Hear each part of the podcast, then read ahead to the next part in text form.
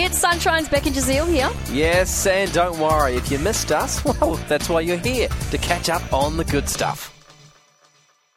Sunshine here with Becky Jazeel, and it's time for midweek motivation. Some wise words. You are wise to get you through the week. This is midweek motivation. Please welcome a Rory Shiner from Providence Church. How you doing, Rory? Hey, Rory. Hey, I'm really good. How are you guys? Doing good. I'm glad the uh, the sun is out today. It's a Mm-hmm. nice change from the weeks gone by with a bit of rain. But I am really looking forward love to a little bit of motivation. Yes. What have you What have you been thinking thinking about? Well, tell you what, something that's got me thinking is uh, just near our house, um, behind the uh, behind the local park, there's a uh, there's a home for sheltered dogs, like dogs that have been found um, by the dog catcher or whoever catches them. And uh, it's a place where we sometimes play with the kids, or we go. I go for a run around there.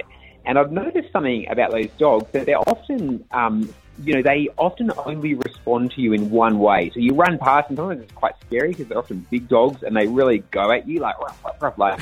Or you meet these like dogs that are really fearful and like they, they see anyone and they just kind of cower in the corner. And uh, you know you can work that out. There's obviously uh, like a sad backstory there that those dogs have had really uh, like a trauma or something, and um, so you feel really sympathetic. But it means that those dogs because of the whatever has happened to them, they've only got one way of responding to the world. They think of everything as a threat or everything as something to, to be attacked.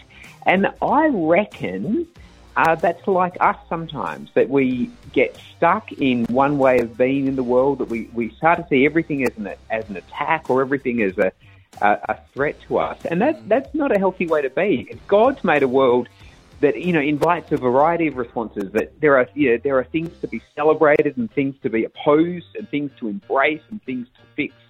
And I think uh, you know I'm a Christian pastor. I think as, as Christians we sometimes get stuck and think, oh, the whole world's out to get us, or or everything is something you know that's a that's a that's a threat, or or or, or we become indiscriminate. And I think part of you know growing up with God and growing up into Christian maturity is to is to embrace that kind of multifaceted thing that you celebrate some things, you oppose other things, you uh, you, you embrace others, and that's, that's I think that's part of what it means to be a you know a whole human being.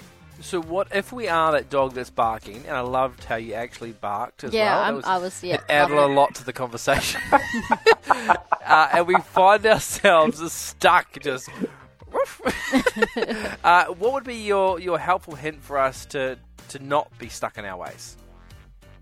Yeah, that's a, a, a great question. I reckon the, the Bible does speak to that a lot, where it, you know it says that um, uh, you know one of the things is to say that God gives us all things. It's from the book of one Timothy. God gives us all things richly for our enjoyment.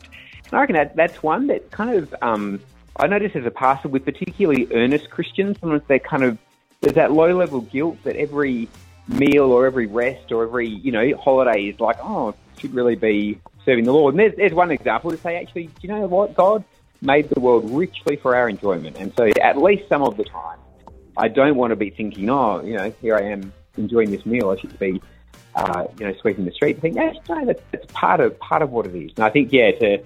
Uh, to, to kind of audit yourself and think, have I have I got stuck in thinking that there's only one response to everything? Brilliant. Time to take a good hard look at our responses to things today, I think. And go, am I stuck? And if I am, I need to change that. Mm-hmm. That's not how we were designed to live. Rory Shiner from Providence Church, thank you so much again for the great words and also the sound effects. Loved it. Anytime. We really hoped you enjoyed that chat. It has been Sunshine's Beck and Jazeel. I think I enjoyed it more the second time. It was good. Left a nice taste in my mouth. We'll see you from three.